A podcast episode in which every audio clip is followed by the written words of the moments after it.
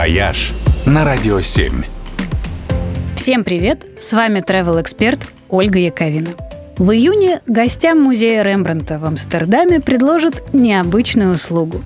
При желании они смогут набить себе тату по эскизам великого художника – Акция называется «Рембрандт forever». И таким образом музей, который недавно открылся после большой реновации, планирует привлечь молодежь, ну и собрать немножко хайпа, конечно. Амстердамские музеи вообще большие мастера пиара. Пару лет назад, например, Сотрудники Рейкс-музеума устраивали в городе флешмобы. Они воссоздавали на улицах и в торговых центрах сюжеты известнейших шедевров из коллекции. Например, «Ночной дозор» все того же Рембранта.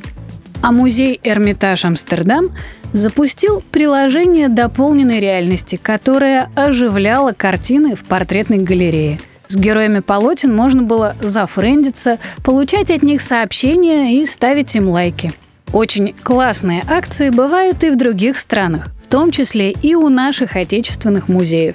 Например, несколько лет назад на выставку Фриды Кало и Диего Ривера в московском манеже можно было попасть бесплатно, если прийти в образе мексиканских художников. Питерский музей Эрарта честь дня рождения заменял все экспонаты чистыми холстами, и посетители могли на них творчески самовыражаться, как им только вздумается. Акция имела такой успех, что из тех работ создали отдельную виртуальную галерею. А русский музей в свой юбилей пустил гулять по залам оживших героев картин и статуй в исторических костюмах и гриме. Такие акции обычно проводят в дни открытий и юбилеев, так что если хотите попасть на такой вот культ-перформанс, следите за соцсетями больших музеев. «Вояж» только на «Радио 7».